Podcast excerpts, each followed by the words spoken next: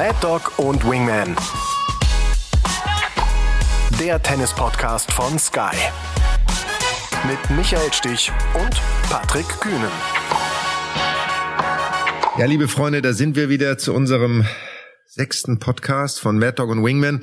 Und natürlich äh, muss ich wieder von etwas berichten, was mir am Wochenende passiert ist und äh, wie man seine Zeit auch totschlagen kann. Äh, meine liebe Frau reitet ja sehr passioniert und wir haben Pferde und äh, ihr beide stellt euch jetzt Bilde, bildlich vor, wie ich im Stall Boxen ausmiste, Pferdehaufen wegschaffe, Wassereimer von A nach B schleppe. Ich glaube, ich bin an dem Wochenende, ich glaube, 11.000 Schritte gelaufen. Nur im Stall. Also ich habe Stalldienst gehabt und ich habe meine Zeit meiner geliebten Frau zur Verfügung gestellt.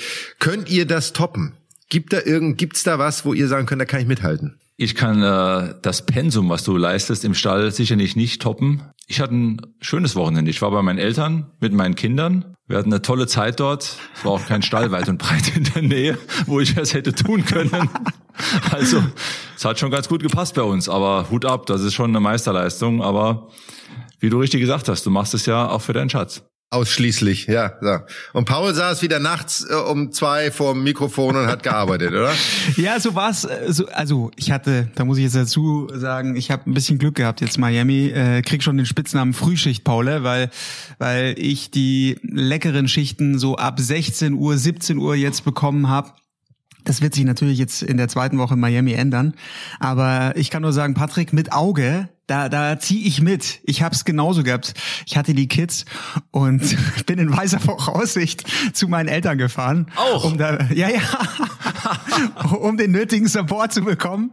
Ist manchmal ganz schön. Guck mal, aber, aber da haben wir doch einen Plan. Ich lade nächstes Mal die Pferde auf, weil wie ihr ja vielleicht wisst, das so als kleine Dode, ich habe ja sogar für meine Frau, für die Pferde mal einen LKW-Führerschein gemacht. Also wenn ihr mal einen, ich kann auch einen 40-Tonner fahren, in Anführungsstrichen, also ich kann alles bedienen, was ihr wollt. Ähm, das heißt, nächstes Mal, wenn ihr dieses Elternwochenende macht, ich lade die Pferde auf, kommt zu euren Eltern und dann lade ich die Pferde da ab und dann könnt ihr euch kümmern.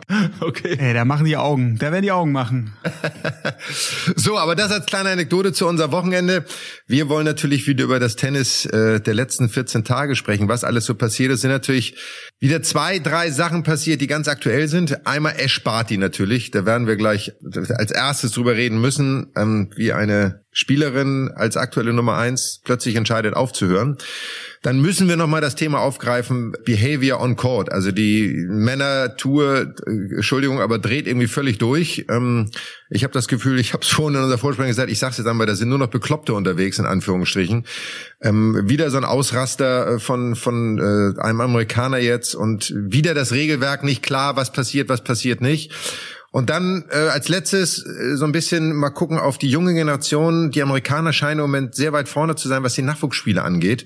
Haben unheimlich viele junge Spieler, die jetzt äh, so langsam durchstarten. Und da wollen wir mal so allgemein auf den Nachwuchs gucken und warum das bei einigen besser funktioniert als bei anderen. Aber wir fangen mit Ash Barty an. Das war das absolute Top-Thema in der Tenniswelt äh, allgemein. Äh, bevor ich, ich was dazu sage, äh, haut was raus. Also was ich ganz stark fand, ähm war ihr Statement, was sie natürlich abgegeben hat.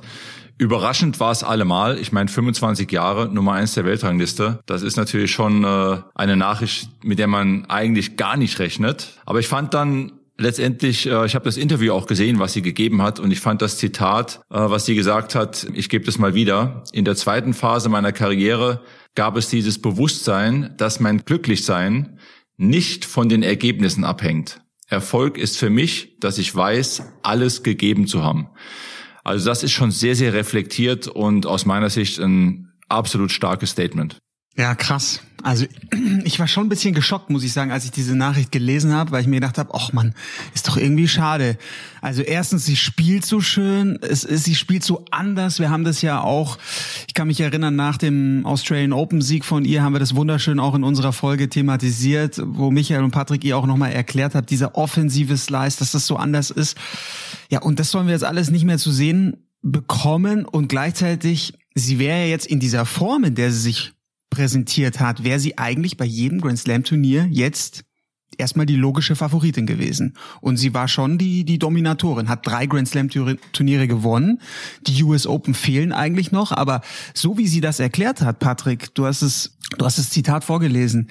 Ja, also dieser US Open Titel, der scheint ihr nicht mehr wichtig zu sein. Sie will nicht diese Rekorde jagen wie ein Rafa, wie ein Nole wie ein Roger. Sie tickt anders und sie hat dann nochmal erklärt, wie wichtig dieser Wimbledon-Titel vor allem war. Letztes Jahr Sieg gegen Pliskova im Finale, da war eigentlich schon dieser Entschluss gereift. Okay, das war's. Und dann hat sich jetzt natürlich noch ergeben, dass sie dann auch noch die Australian Open gewinnt.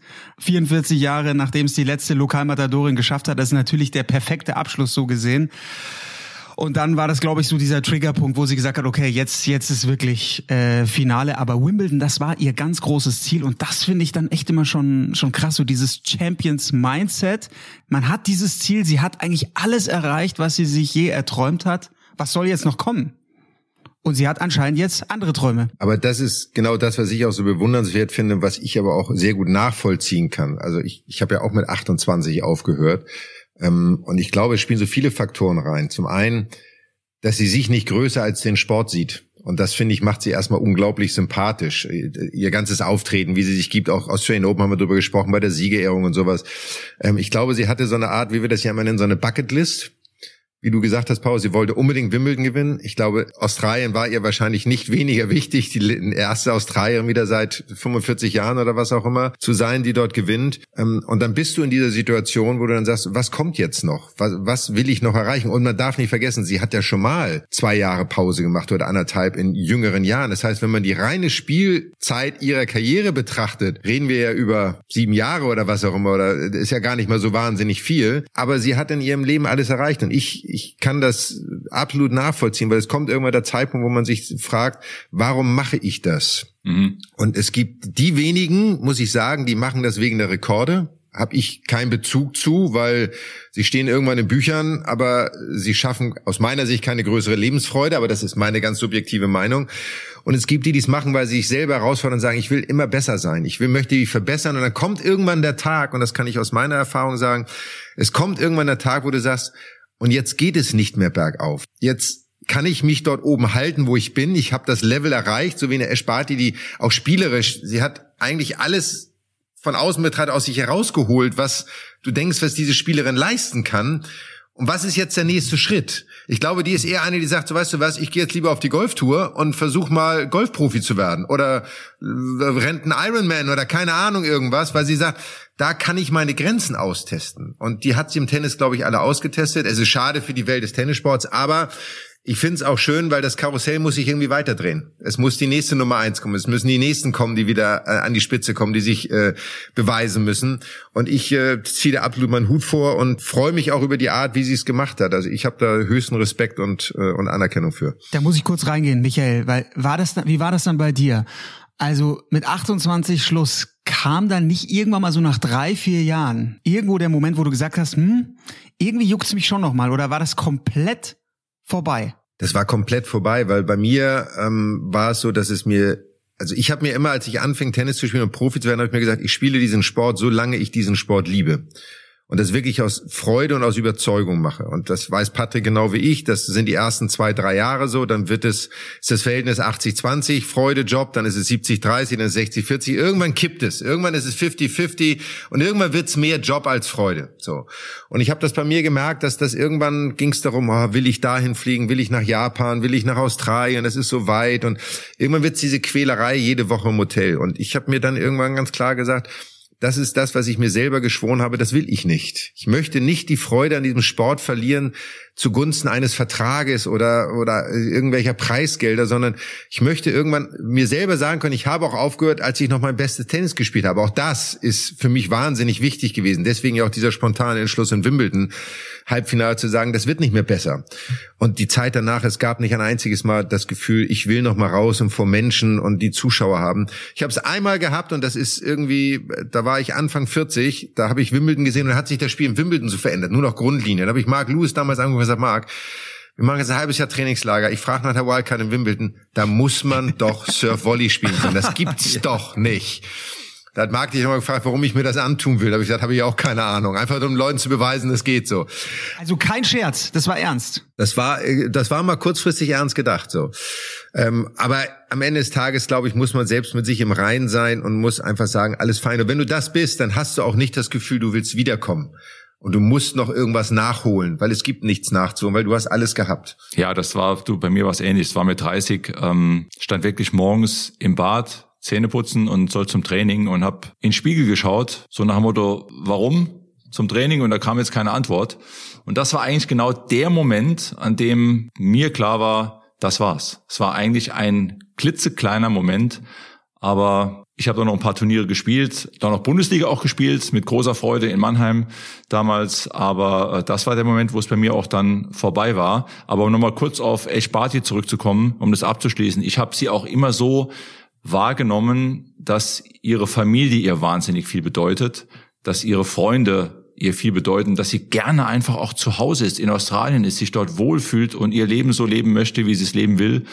Und Michael, du hast es richtig gesagt, sie wird sicher irgendwas Neues ausprobieren. Sie ist eine Sportlerin, hat viele, viele Talente, ich glaube auch ziemlich gut im Cricket.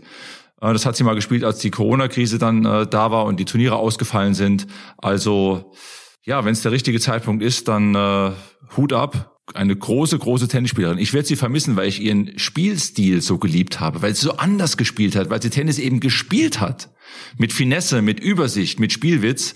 Und äh, das sieht man nicht so oft auf der Tour, aber eine starke Entscheidung und mit, mit dem Erfolg in Wimbledon und vor allem dann emotional natürlich auch noch Australian Open. Das Thema mit Yvonne Corley Gulagong, in deren Kleid sie ja in einem Remake gespielt hat, in Wimbledon im Finale und die ihr dann letztendlich bei den Australian Open ja auch die, die Schale, den Pokal überreicht hat. Ich glaube, das ist noch emotional äh, nochmal ein ganz großes Thema gewesen, auch für sie.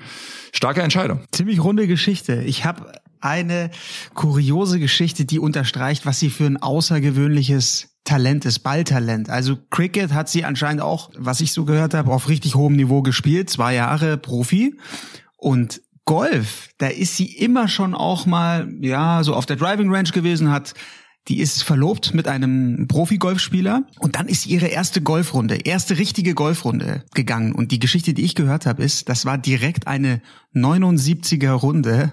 Und wenn man das anderen Hobby-Golfspielern erzählt oder sowas, die fallen alle vom Glauben ab. Also das ist irre. Das gibt's eigentlich nicht. Und insofern, Michael, bist du vielleicht gar nicht weit weg mit deiner, mit deiner Theorie. Vielleicht macht sie was völlig anderes. Vielleicht versucht sie sich in der dritten Sportart und das wäre dann Golf. Ja, Wobei ich diese Geschichte über Golf auch gehört habe und ich würde sie stark bezweifeln. Aber das ist äh, mein gutes Recht, das zu tun. Und eins noch ganz im Abstand sind wir mit Ash Barty durch, dann kommen wir einmal zu den äh, von mir in Anführungsstrichen bezeichneten Bekloppten. Und eins haben wir nicht vergessen, die Australier. Und ich glaube, das, das lässt man auch mal außer Acht. Die Australier haben natürlich eh das große Problem als Profis, die sind mindestens ein halbes Jahr immer von zu Hause weg. Wir Europäer können in Europa, wir haben eine lange Europa-Sandplatz äh, und, und auch Wimbledon-Rasensaison und sowas. Amerika ist okay vom Hin- und Herreisen, aber die Australier, wenn die einmal das Land verlassen, nach Europa, nach Amerika gehen, dann sind die weg und dann gibt's auch kein Zuhause mehr, dann gibt's auch keine Familie, das, was du sagtest, Patrick. dann sind die für sechs Monate raus. Viele haben zweite Dependance in London, in England irgendwo, wo sie sich dann über den Sommer aufhalten. Aber ich glaube, das zehrt, wenn du ein familienverbundener Mensch bist, auch wirklich wahnsinnig an den, an den Nerven, an der Kraft. Und äh, von daher, wir wünschen ihr alles Gute. Wir wünschen ihr, dass wir sie in irgendeiner anderen Funktion, in irgendeiner anderen Sportart wieder von ihr hören. Würde uns freuen, weil sie ist einfach eine großartige Athletin und sind ihr wahnsinnig dankbar für das, was sie dem Tennis und uns als Fans gegeben hat und äh, werden immer gerne dran zurückdenken. Vor allen Dingen an den Rückhandslice. Oh ja. Ich habe noch ganz kurz eine Frage an euch, wie sich das Tennis dann nach dem Rücktritt angefühlt hat. Habt ihr den Schläger erstmal weit weggelegt oder wie, wie war dann auch so dieses Spielen mit Freunden? Wenn man weiß, man war mal auf so einem Level, man war mal absolute Weltklasse. Wie, wie ist das? Also ich hatte mal ein halbes Jahr keinen Schläger in der Hand. Dann nahm ich ihn wieder in die Hand und muss sagen, ich spiele heute noch wahnsinnig gern Tennis. Ich brauche keine Competition mehr, ich brauche keine Clubspiele, ich brauche keine Matches, irgendwas. Ich spiele wahnsinnig gern Tennis. Ich würde sogar sagen, dass ich heute vielleicht sogar lieber Tennis spiele als früher, weil ich keinen Druck mehr habe äh, bei den Turnieren. Aber ich liebe diesen Sport und äh, ich schaue, dass ich auf jeden Fall zweimal die Woche Tennis spiele mit Freunden manchmal nur auf den Platz gehe, eine Stunde Bälle schlage, ein gutes Workout hab, gut durchschwitze, den Ball spüre, ein bisschen spiele auch Slice, hoher Topspin-Ball, mal ins Netz gehen, also wirklich Tennis spielen und dann ist die goldene Regel für mich natürlich unverletzt vom Platz kommen damit ich das, damit ich das auch öfters machen kann, nachhaltig machen kann. Aber ich liebe diesen Sport. Nur Competition habe ich seit der Entscheidung aufzuhören nie vermisst. Also ich habe, nachdem ich äh, mein letztes Match Wimbledon Halbfinale gespielt habe, ab dem Tag fünf Jahre keinen Schläger in die Hand genommen. Fünf. Wow. Ähm, weil ich einfach herausfinden wollte, was das Leben da draußen anderes für mich bereithält. Und ich glaube, du musst, wenn du so lange so intensiv bei diesem Sport dabei bist, brauchst du einen Abstand, um auch für neue Dinge offen zu sein. Hab dann wieder angefangen, äh, damals mit diesem ersten Schaukampf in Berlin gegen Boris. Da haben wir in, im Steffi Graf einen Schaukampf gespielt. Da hatten wir, glaube ich, bei der ARD, ZDF hatten wir irgendwie 2,2 Millionen Zuschauer für so ein alter Herren gejuckel da irgendwie. Sensationell. Und ich mach's genau wie du, Pate. Ich lieb's auch zu spielen, auch beim Training Elver zu spielen, einfach ein bisschen zu, zu sliden, ein bisschen äh, zu buddeln, ein bisschen zu wühlen, sich auch mal zu ärgern über Dinge, die nicht mehr funktionieren, die früher funktioniert haben. Ich habe dann sogar ja noch eine ganze Zeit lang bei meinem Heimatclub in, äh, im UAC in Hamburg äh, Herren 30 Regionalliga und Bundesliga gespielt. So. Und habe mir das noch angetan, aber weil ich diesen Mannschaftsgedanken dahinter schön fand. Also ein Teil einer Mannschaft zu sein und etwas beizutragen. Und da ging es mir gar nicht so sehr ums Gewinnen oder Verlieren. Verlieren war immer blöd, aber es war okay. Wenn jemand 15 Jahre jünger war als ich und ich habe verloren, dann konnte ich das richtig einordnen. Aber das, ich bin da mit 50, habe ich auch gesagt, keine Schaukämpfe mehr, keine Clubmatches mehr. Irgendwann muss man irgendwann auch mal akzeptieren, dass die Zeit vorbei ist. Und dich, mein Lieber, dich, mein lieber Wingman, dich fordere ich irgendwann, ne? Schön im Kleinfeld, damit wir uns die Haxen brechen und Knoten in den Beinen Ich freue mich. Wir haben doch schön gezockt am Rundenbaum damals noch, als du Turnierdirektor warst, morgens um acht eine Stunde. Das war doch herrlich. Morgens um acht eine Stunde, als ich Turnierdirektor am Roten Baum war, das Turnier gemacht habe und danach wir beide immer unter die eiskalte Dusche. ja, genau. Das weiß ich noch, das war herrlich. Göttliche Zeiten. Bei der jungen Generation hat man das Gefühl, die haben nicht so richtig Spaß auf dem Platz. Aber eine kalte Dusche wäre mal gut, ne? Ja, die, während des Matches wäre die mal ganz gut. Was ist da los, Paul? Du hast es jetzt ja eher noch verfolgt, also mal auch am Fernseher teilweise kommentierend als wir. Äh, Brooksby war jetzt der letzte Kandidat, äh, Kyrgios, der irgendwie auch wieder äh, so ein bisschen am Rad gedreht hat. Was ist da los? Also auch gerade Brooksby hat mich wieder erschüttert, auch das, was dann daraus entstanden ist, nämlich am Ende nichts. Mhm. Ja, vielleicht noch mal kurz zusammenfassend. Also bei Kyrgios war es so, er verliert das Halbfinale Indian Wells gegen Nadal. Shake hands, danach schmeißt er sein Racket auf den Boden, wie ein Katapult fliegt es nach oben, trifft fast einen Balljungen am Kopf, der reagiert blitzschnell, geht zur Seite. Wahnsinnig viel Glück gehabt. Bei Brooksby die Situation, er schmeißt den Schläger auf den Boden, trifft einen Balljungen am Bein, sein Gegner Federico Correa, Argentinier, der ist fast ausgeflippt. Der hat gesagt, das muss doch jetzt hier die Disqualifikation sein. Das, das ist jetzt, das Match muss vorbei sein. Es ist nichts passiert, Michael, wie du sagst. Und deswegen die Frage, ist die ATP jetzt noch mehr unter Druck? Muss da was passieren? Wenn jemand getroffen wird, sofort Disqualifikation. Wenn jemand nach dem Match so eine Aktion macht wie Kyrgios, wie Zverev, fürs nächste Turnier gesperrt werden. Was ist die Lösung? Wie, wie geht's weiter? Also erstmal würde ich jetzt mal sagen, ich habe das von den Brooksby auch dann in der Aufzeichnung gesehen. Erstmal sollte man den Jungs mal beibringen, wie man einen Schläger richtig auf den Boden wirft, damit das nicht passiert. Da oder? hat der Andy Roddick, sorry, ein Tutorial auch äh, gedreht, ne? Andy Roddick hat ja ein Video gedreht. Ehrlich? Hat ein Video gemacht und sagt, Leute, so, geht's. so schmeißt man Schläger. Sensationell. Wirklich, das ist überragend. Ja. Ja, müssen wir auch mal machen. Machen wir vielleicht irgendwie vor, vor der Wimbledon-Übertragung, wenn Sky wieder live in Wimbledon dabei ist, dann machen wir mal so, wir beide mal so ein kleines Tutorial so. Aber wenn du dann so einen Brooksby siehst, ich meine, der schmeißt ihn ja nicht mehr auf den Boden, der schleudert den irgendwie völlig sinnbefreit in der Gegend rum und trifft den Balljungen. Und da sind wir wieder bei den Regeln. Es mag nerven, aber wir haben es letztes Mal gehabt. Ich finde, die ATP könnte innerhalb von einer Woche entscheiden, pass auf, in dem Moment, wo ein Mitarbeiter auf dem Platz, wer auch immer Zuschauer, was auch immer getroffen wird, gibt sofort eine Disqualifikation, das ist mal der erste Schritt, dann können Sie sich von mir aus fünf Tage Zeit lassen, um zu überlegen, was danach passiert.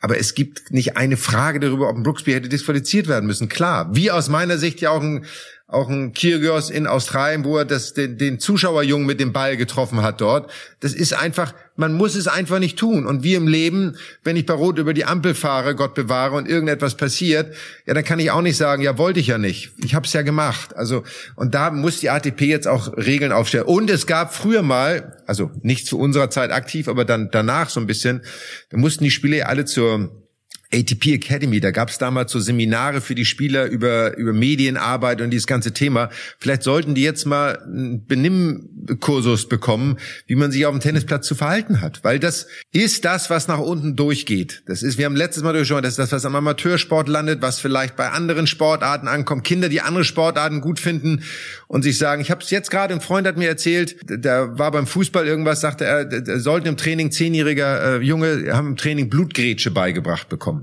So, ne, alter Begriff, so, wir wissen noch, was die alte Blutgrätsche ist. Und dann hat der Vater gesagt, das finde ich nicht in Ordnung. Das, das macht man nicht. Das ist nicht gut. Und dann sagte der Sohn von ihm, dachte, ja, aber Papa, aber das, was der, was der Zverev da gemacht hat beim Tennis, das ist doch viel Im schlimmer. Ernst? Ja. Wow. Wow. Wow. Und dann hat er erstmal begriffen, dass die sogar diese Verlinkung herstellen, ihr Verhalten in einer anderen Sportart entschuldigen, dadurch, dass es ja im Tennis viel schlimmer ist. Also es zeigt, welche Auswirkungen das haben kann. Und äh, ich finde auch so ein Brooksby raus. Ich finde, es gibt auch keine Diskussion mehr darüber, auch dieses, dass wir da nochmal drüber reden müssen. Es muss sofort eine Sperre Ja, geben. aber es gibt ja kein, das ist das Problem aktuell noch, es gibt kein klares Regelwerk. Das hatten wir damals äh, auch schon gesagt, vor zwei Wochen, glaube ich, war es. Klare Regeln. Und diese klar kommunizieren, damit jeder weiß, okay, wenn ich den Schritt gehe, dann hat das die Konsequenz. Nicht so schwer eigentlich. Ja. Gar nicht. Und Andrea Gaudenzi als CEO der ATP, ich würde auch mal erwarten, dass der sich mal vorne ranstellt und noch mal ein klares Statement abgibt und sagt, so pass auf, jetzt haben wir einen Punkt erreicht, jetzt ist Feierabend. Das Board erlässt jetzt eine kurzfristige Regel, die noch weiter ausgearbeitet wird. Ab jetzt, jeder, der was auch immer macht, wird sofort disqualifiziert und gesperrt. Fertig, so. Weil es ist ja für euch, Paul, auch als Kommentatoren, es ist ja auch schwierig, für du kommentierst so ein Match und dann musst du irgendwie versuchen, das nicht ganz so schlimm zu machen, weil du willst ja auch, dass es weitergeht. Also ich stelle Ja. mir das auch nicht einfach vor. Ja, ist schon, das ist schon ein bisschen komplizierter beim Tennis, finde ich, bei dieser Einzelsportart und gerade bei Topstars, äh, da merkst du natürlich, die Turnierdirektoren, die, die Events, die brauchen diese Topstars, deswegen ist dieses lange Wegsperren, das ist natürlich für die überhaupt keine gute Lösung. Beim Fußball, 11 gegen 11, wenn da einer Blödsinn macht, rote Karte, dann geht's halt mit 10 gegen 11 weiter. Beim Tennis ist es wirklich auch für Fernsehen, für die ganzen Sponsoren ein größerer Konflikt. Ja, aber ich sage euch mal ein Beispiel. Ähm, Das haben wir ja alle. Wir wollten immer die Topstars. Patrick, du als Turnierdirektor in München weißt es ja auch noch oder weißt es ja. Ähm, Und wir haben immer Angst, wenn wir die Top-Leute nicht bekommen, dass dann die Zuschauer nicht kommen. Und ich habe damals Richard Krajcek, ein ehemaliger Kollege von uns, der macht das Turnier in Rotterdam. Der hat viele Jahre immer einen Federer oder einen Murray oder einen Nadal gehabt. Und in einem Jahr hat er wirklich Pech gehabt und hat der eine hat abgesagt, der andere war verletzt und er hatte plötzlich gar keinen. Und ich glaube, der hat ein Finale gehabt, Martin Klijan gegen, ich, ich sage jetzt mal irgendwas, Gasquet, ich bin mir nicht mehr ganz sicher. Und wir haben danach telefoniert und sagt er, weißt du was, Michael? Es waren 12.000 Zuschauer da und die haben großartiges Tennis gesehen. Und das ist, glaube ich, das, was wir uns alle immer wieder bewusst machen aus solchen Fragen. Er spart, die tritt zurück, deswegen hört das Tennis ja nicht auf, sondern es treten andere in die Fußstapfen und das Tennis wird trotzdem großartig sein. Wenn du einen Brooksby ähm, disqualifizierst oder einen Djokovic, das Tennis wird trotzdem großartig sein. Es hat nichts mit der einzelnen Person zu tun. Und ich glaube, das muss die ATP auch mehr heraushängen. Es ist eine Verbund von Spielern, die alle tolle Athleten und tolle Spieler sind. Und wer immer im Finale steht, ist der bessere Spieler gewesen. Und wenn sich jemand selbst disqualifiziert, dann ist das halt so. Hat's ja auch verdient. Also ähm, wenn du ein Turnier aufhängst nur an großen Namen und äh, der große Name scheidet früh aus, ja, dann hast du auf die Karte gesetzt. Aber die Erfahrung zeigt ja nicht nur jetzt in Rotterdam, ähm, sondern bei vielen, vielen Turnieren, dass einfach die Zuschauer gerne kommen, um diesen Sport zu sehen und auch mal neue Namen zu sehen, neue Namen zu entdecken, mal jüngere Spieler zu sehen.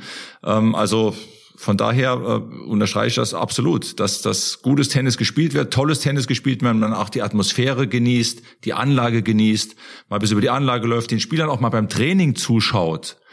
Das ist auch was, äh, was man nicht so oft sehen kann. Ähm, ja, also davon sollte man sich eigentlich befreien und äh, die Gesamtheit eines Turniers in den Vordergrund stellen. Ja, jetzt hast du ein gutes Stichwort gegeben, nämlich, dass die Menschen auch mal junge Spieler sehen wollen und auch mal wieder neue Gesichter sehen. Jetzt haben wir mit äh, Taylor Fritz in Amerika in Indian Wells einen sehr überraschenden Turniersieger gehabt, muss man sagen. Galt ja auch schon lange wie viele andere als so ein, ich sag mal, ein ewiges Talent, kam sehr schnell hoch und stagnierte sehr lange, sage ich jetzt mal so. Und da gibt es ja viele. Also die Amerikaner sind im Moment, was den Nachwuchs angeht, gefühlt sehr stark. So, also die haben viele junge Spieler, die irgendwie wieder hochkommen. Ähm, in Europa ist das so ein bisschen weniger irgendwie, aber das ist so meine Wahrnehmung einfach nur. Aber so ein Taylor Fritz ist ein gutes Beispiel. Da ist einer, der ist mit 16, 17, 18 gehypt, dann verschwindet er drei, vier, fünf Jahre von der Bildfläche mehr oder weniger. Und jetzt plötzlich wieder so ein nächster Step. Warum ist das so, Patrick? Ich meine, du als Coach, du hast ja nur noch lange äh, intensiv die Zeit da verbracht. Was ist da heute anders oder warum oder wie kann man das erklären, dass dazwischen so ein Break liegt, dass die nicht so die Durchmarsch haben? Naja, die Amerikaner, die haben aktuell auf der Weltrangliste acht Spieler, die jünger sind als 25 Jahre in den Top 100. Das ist schon wirklich äh, sehr, sehr gut. Bei Taylor Fritz, ich habe das ja auch mitbekommen durch die Übertragung, die wir mit Sky ja auch in Wimbledon jedes Jahr haben. Es wurde immer an ihm festgehalten. Das ist schon mal eins. Also man hat ihm trotzdem die Zeit gegeben, das Vertrauen geschenkt, auch von der USTA mit den jeweiligen Coaches. Junge, du kannst es schaffen. Er war sehr früh schon sehr gehypt worden als das nächste Supertalent. Und ich denke auch, auch das muss ein Spieler erstmal verdauen. Also man, man sagt dann über einen Spieler, er ist das Supertalent, aber wenn er es selbst ja noch nicht so empfindet, wenn er sich selbst ja noch nicht da sieht oder selbst vielleicht die Reife auch noch nicht hat, das dann umzusetzen, aber das Potenzial, das Talent in ihm schlummert, dann ist er aus meiner Sicht ein sehr, sehr gutes Beispiel, dass, dass man an ihm festgehalten hat, dass sich das auszahlt, dass man ihm weiterhin das Vertrauen schenkt und ihn auch in seinem Glauben, in der Entstehung weiter fördert, ihm zur Seite steht. Das Feuer muss natürlich in ihm brennen, keine Frage. Ähm, das muss eine intrinsische Motivation sein. Ähm, und jetzt kam eben dieser Knoten, der geplatzt ist in Indian Wells, auch noch zu Hause in Amerika, beim größten Turnier in Amerika, neben den US Open. Also eine tolle Geschichte, Taylor Fritz. Und ich gehe davon aus, dass er auch viele nachziehen wird, viele mitziehen wird. Viele schauen genau hin, hey, der hat jetzt nämlich genau das gehabt, diese fünf, sechs Jahre, bisschen problematisch, hat sich in der Weltrangliste immer so um die 50, 60 gehalten, 80 Mal. Jetzt ist er nach oben gekommen, da wird ein, ein Tiafoe genau hinschauen, da wird auch ein Tommy Paul genau hinschauen, ein Sebastian Korda mal genau hinschauen oder auch ein Brooksby, die dann auch sagen, Leute, das können wir auch. Finde ich einen ganz guten Punkt, weil die sind auch alle miteinander sehr eng verbunden. Das ist, das ist echt, ja, ein dicker Freundeskreis. Bei Taylor Fritz ist es wirklich auch eine spezielle Geschichte. Der war ja ganz früh schon verheiratet auch und seine Trauzeugen sind Tommy Paul und Riley Opeka gewesen. Mittlerweile ist er schon wieder geschieden, aber jung Papa geworden. Das war sicherlich auch nicht einfach, als er dann von den Junioren zu den Profis kam, war US Open Juniors Champion, war die Nummer eins bei den Junioren Junioren. Und dann aber diese Schwierigkeit. Und jetzt eigentlich dieselbe Generation wie ein Riley Opelka, wie ein Tommy Paul. TFO ist noch ein bisschen jünger. Aber wie du sagst, da kommt wahnsinnig was nach bei den US-Amerikanern. Sebastian Korda, Sohn von, von Peter Korda, ihr kennt ihn gut auch finde ich ein unfassbares Talent. Fehlt vielleicht noch so ein bisschen äh, manchmal manchmal die Kraft oder oder so ein bisschen. Er war ja schon ganz nah dran, äh, Nadal zu schlagen in in Indian Wells und hat dann die die Flatter bekommen. Und Brooksby. Also, aber wie seht ihr, wo seht ihr da vielleicht das größte Talent? Ich nehme noch einen dazu, Paul, wenn ich kurz reinhaken darf, weil äh, das muss ich einfach machen. Äh, Brandon Nakashima ist 20 und Michael Maxim Cressy da ist er, der Sir Volley Spezialist. Ja, genau. so. Da so. ist er. Ja, ich glaube, also was ich faszinierend finde dabei ist, dass du, wenn du die all die Spieler, die du eben auch genannt hast, Paul, wenn du die alle anguckst, die spielen alle irgendwo amerikanisch, also Hartplatz geprägt, aber alle von der Technik sehr unterschiedlich. Also wenn du dir einen Brooksby anguckst, dann erinnert mich das mehr so ein bisschen an, an Jim Courier, als er zu unserer Zeit kam, total unkonventionell, wo du sagst, das geht doch eigentlich überhaupt nicht. Sebastian Korda, den ich unglaublich gerne sehe, weil das ein sehr elegantes, sehr flüssiges Tennis ist, sehr klassische Schule, sehr klassische Schläge auch dabei. Francis Tiafoe wieder völlig anders. Also ähm, das macht es sehr interessant ich glaube, dass, was Patrick, deswegen auch gleich an dich nochmal die Frage, Patrick, wie das bei dir war. Ich glaube, dass dieser Erfolg von Taylor Fritz auf jeden Fall nachhaltig bei, der, bei all den anderen was bewirken wird. Ich glaube, diese Motivation, das kann nicht sein, dass der jetzt vor uns steht und dass der das geschafft hat und wir nicht, das motiviert. Wie war das bei euch damals? Ihr wart ja auch so eine Truppe mit Boris, mit, mit Charlie Steb, mit Erik Jehlen, mit dir. Es gab noch so ein paar, die dann ein bisschen später dahinter kamen, sage ich jetzt mal. Ähm, aber wie war das für dich, als die anderen, auch, auch Boris natürlich allen voran, aber auch Charlie dann die größeren Erfolge hatten? Hat dich das auch motiviert oder wie war das? Oder hat dich das eher klein gehalten? Das wäre die andere Alternative. Nee, nee, nee, ne? nee, nee. Mich hat das, also mich hat's komplett motiviert. Also ähm, wir hatten ja, sage ich mal, damals auch im Team Boris Klaas vorne als eins und dann Erik, Charlie, ich. Dann gab's ja noch viele andere, Markus Töcke, Jens Würmann. Äh, später kam dann Mark Kevin Göllner. Also du schaust natürlich schon hin, wie spielen deine, deine Freunde, deine Kumpels, deine Kollegen. Und äh, klar schaust du hin, jetzt Charlie damals, glaube ich, Sydney mal sehr gut gespielt beim Turnier, äh, gegen Boris damals auch gewonnen. Und da denkst du, wow, Riesenerfolg, hätte ich nie gedacht, ja, Boris geschlagen in Sydney. Denkst du, hm, wieso habe ich das nicht geschafft, so ungefähr? Aber gleichzeitig äh, auch Motivation, gleichzeitig auch, weil wir kannten uns ja auch, wir waren ja auch äh, eng, haben viel Doppel gespielt, äh, gleichzeitig auch eine große Motivation, weil wir waren ja im Endeffekt dann doch äh, Jungs, Freunde, die uns alle gut verstanden haben und wollten alle nach vorne. Und wenn jemand das geschafft hat, da war das Spitze und hat uns gleichzeitig, also mich vor allem auch äh, total motiviert. Klar, wenn ich jetzt mal gegen Ehre gespielt habe oder gegen Charlie gespielt habe, dann war es natürlich knallhart eins gegen eins, gar kein Thema. Aber im Großen und Ganzen hatten wir, glaube ich, auch den Vorteil, dass wir im Davis Cup auch zwei Jahre komplett zusammengespielt haben und eine gesunde Konkurrenz da war, weil auch da jeder spielen wollte. Aber gleichzeitig auch das Verständnis da war, wenn Niki einen motiviert hatte in der Mannschaft, dass die anderen dann, die in der Box saßen, die unterstützt haben, die auch am Platz gespielt haben. Trainer sprichst du an. Äh, die Trainerpersonalien bei den US-Boys, bei diesen jungen US-Boys finde ich auch ganz spannend und die müsstet ihr eigentlich alle kennen. Also wenn wir jetzt mal durchgehen. Ein Taylor Fritz, der hat Michael Russell als Coach, aber eben auch als Supercoach quasi mit dabei. Paul Anacone, ehemaliger Federer-Coach auch. Dann ein Francis Tiafoe arbeitet mit Wayne Ferreira auch schon länger zusammen. Brandon Nakashima war eine Zeit lang bei Pat Cash und Riley Opelka mit Jay Berger und Neville Godwin und wer fehlt noch? Tommy Paul. Der arbeitet mit Brad Stein, dem ehemaligen Coach von Jim Courier. Was, was denkt ihr, wenn ihr die Namen hört? Ich muss, ich, muss, ich muss lachen, weil auch so ein Brad Stein, das ist ja so gefühlt, auch ein Paul Anacone ist ja nur in erster Linie dadurch berühmt, dass er mit Pete sehr lange gearbeitet hat, nachdem Galaxon verstorben ist, mit Pete Sampras. Ähm, gefühlt müssen sie alle schon 70 sein. Also, so alt wie wir mittlerweile sind.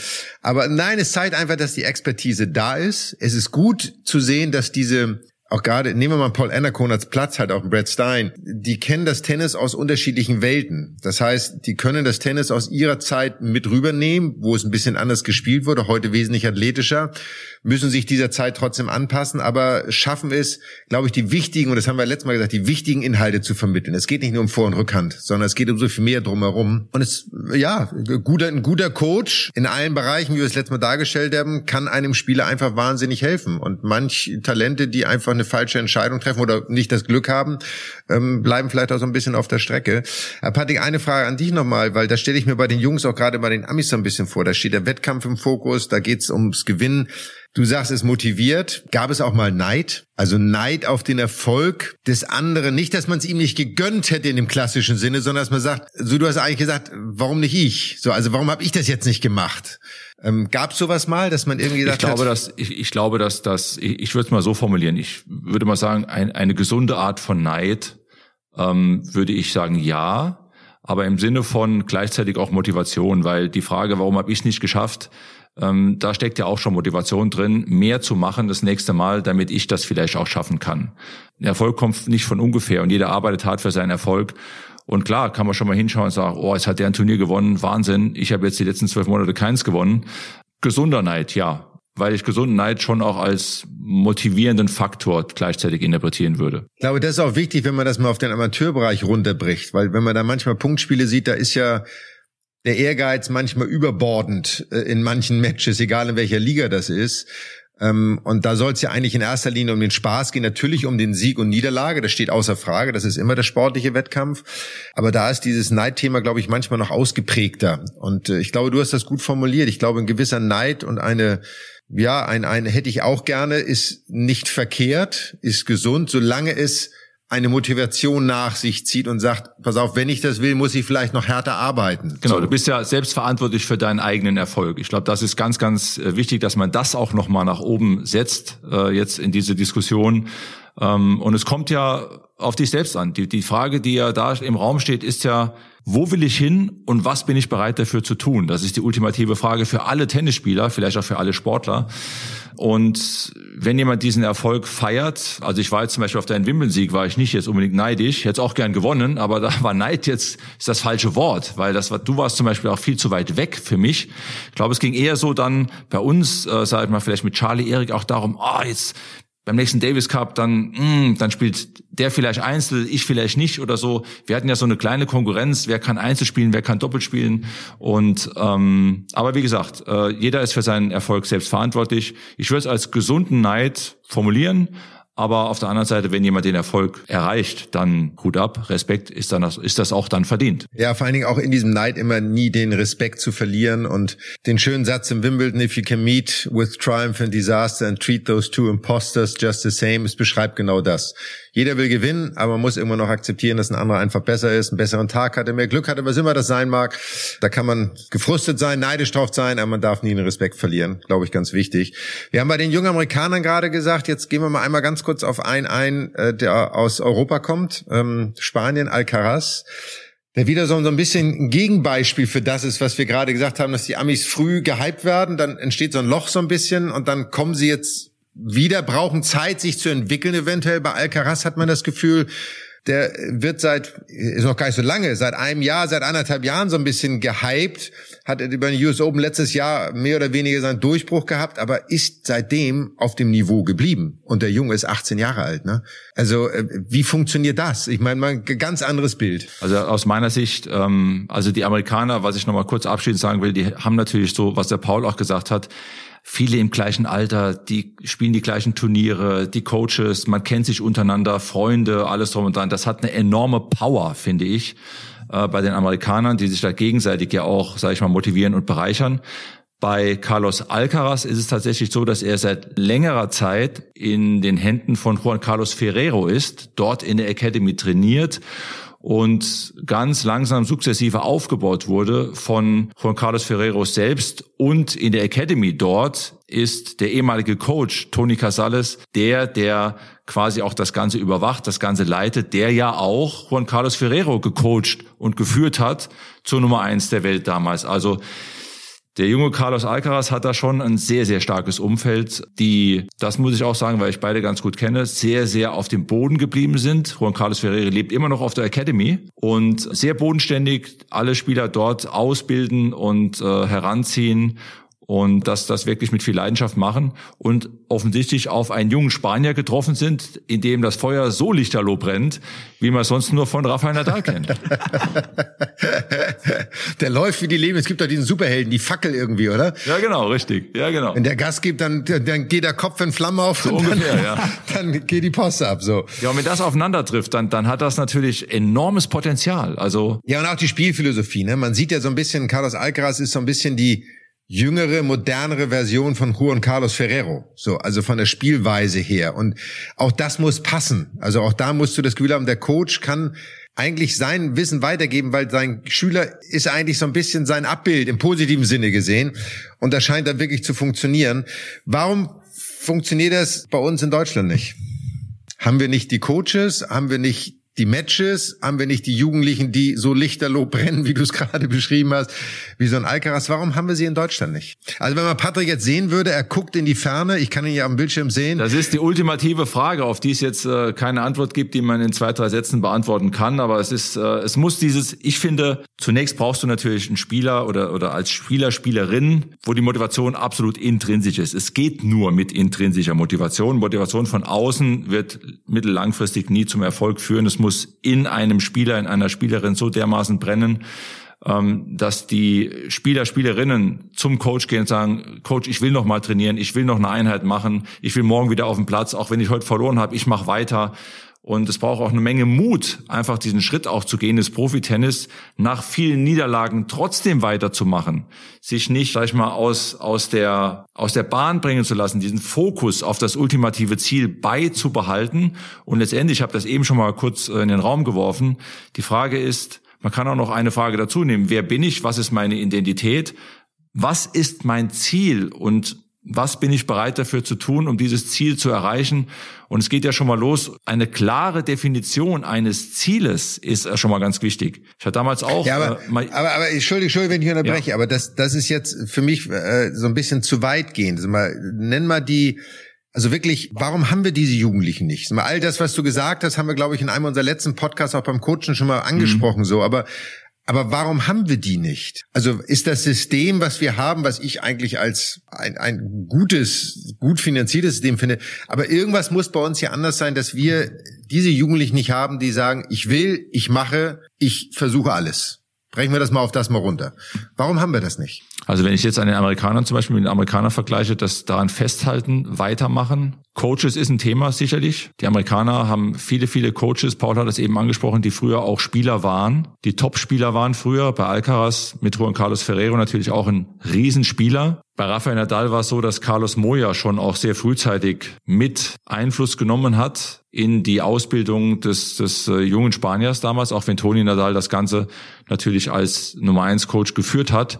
Also ich finde die, die Mischung motivierter Spieler und erfahrener Coach, der selbst aber auch dem selbst viel daran gelegen ist, das Beste zu geben für den Spieler, die Spieler auszubilden, ist eine Mischung, die auf jeden Fall das Potenzial hat, dass es erfolgreich wird. Das würde ja bedeuten, das fehlt bei uns wirklich und da bin ich auch bei dir, dass das Thema Coaching haben wir letztes Mal schon gesagt, haben wir waren so an der ganzen Spitze so ein bisschen, was die Supercoaches und diese Verbindung angeht.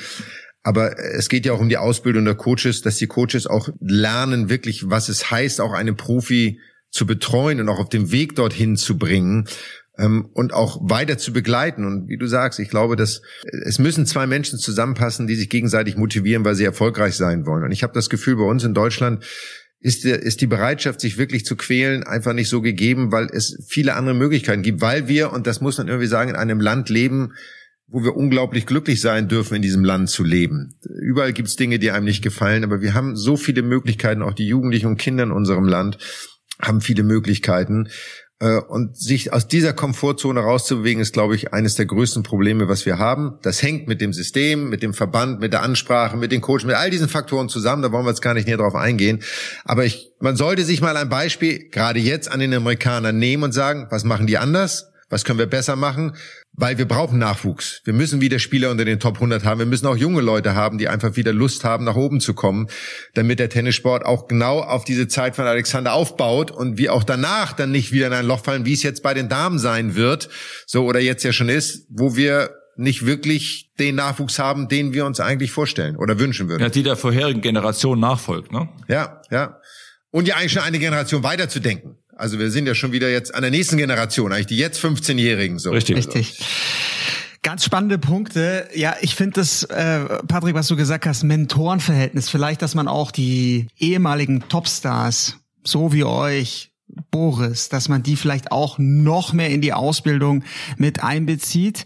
Und dann brauchen wir natürlich wieder neue Generation, Steffi, Michael, Boris, solche brauchst du, um den Tennissport in Deutschland auch wieder prominenter zu, zu besetzen. Es ist so schwierig gegen den so dominanten Fußball. Ein letzter Punkt, den muss ich noch bringen, weil unser aktuelles deutsches Tennisass ist Alexander Zverev und der hat in Miami jetzt ein bisschen für ja Aufsehen gesorgt, weil er hat einen neuen Coach an seiner Seite. Ist noch nicht ganz klar für wie lange, aber Sergi Bruguera, ihr kennt ihn beide auch gut. Wie bewertet ihr diese Trainerpersonalie? Passt, könnte das passen? Und Sandplatzsaison ist ja gleich vor der Tür. Guter Moment jetzt auch. Also für, für mich kurze Variante. Ähm, Sergi war ein sehr unangenehmer Spieler, ein sehr guter Spieler, auch einer, der ein klassischer Spanier war, aber auch Er hat immer so einen, so, so einen kleinen Schelm in der Hosentasche gehabt, sage ich jetzt mal in seiner Spielart. Ich weiß nicht, ob das die richtige Kombi ist, ehrlicherweise. Also okay. menschlich, ich, der Sergi ist ein super netter Kerl, wirklich ein feiner Mensch. Ich habe kein Gefühl dafür, ob das passt oder nicht. Ja, bleibt abzuwarten, ne, was Alexander Zverev daraus macht. Ich glaube, das ist das Entscheidende. Wir haben letztes Jahr gesehen, dass er Goldmedaille gewonnen hat in Tokio. Er hat die ADP Finals gewonnen. Das nächste Ziel ist die Nummer eins. Ähm, ja, man muss der Sache, ich finde immer, man muss jeder Sache eine Chance geben. Bei Ferrero hat es nicht gepasst. Jetzt sehen wir, was Ferrero in der Lage ist zu leisten, auch zusammen mit äh, Carlos Alcaraz. Mit Lendl hat es auch nicht funktioniert. Schauen wir uns mal an, wie es mit Sergi Bruguera weitergeht. Ist von außen jetzt schwer zu, also schwer zu beurteilen. Da muss man einfach der Sache mal eine Chance geben und genauer hinschauen, wo es hinführt. Ist der dritte spanische Coach ähm, ich kann mir gut vorstellen, ich weiß, dass Bruguera und David Ferrer sehr eng befreundet sind, dass vielleicht sogar David Ferrer da die Rutsche gelegt hat oder Sergi Bruguera empfohlen hat. Aber gut, es ist zu früh, ja. Ich glaube, dass ich glaube, dass ein Alexander sich da auch nicht wirklich reinreden lässt. Der kennt die Spieler, der weiß, was er will, der sucht sich. Das ist Try and Error. So und was du gesagt hast, Patrick, also bevor die Nummer eins wird, soll der mal einen Grand Slam gewinnen, weil sonst die Nummer eins nicht so wie wert. wie wir ja gelernt haben. Ähm, aber ähm, alles ausprobieren, was einen besser macht. Darum geht's ja. Wir haben es gerade gesagt und das ist das alles Entscheidende.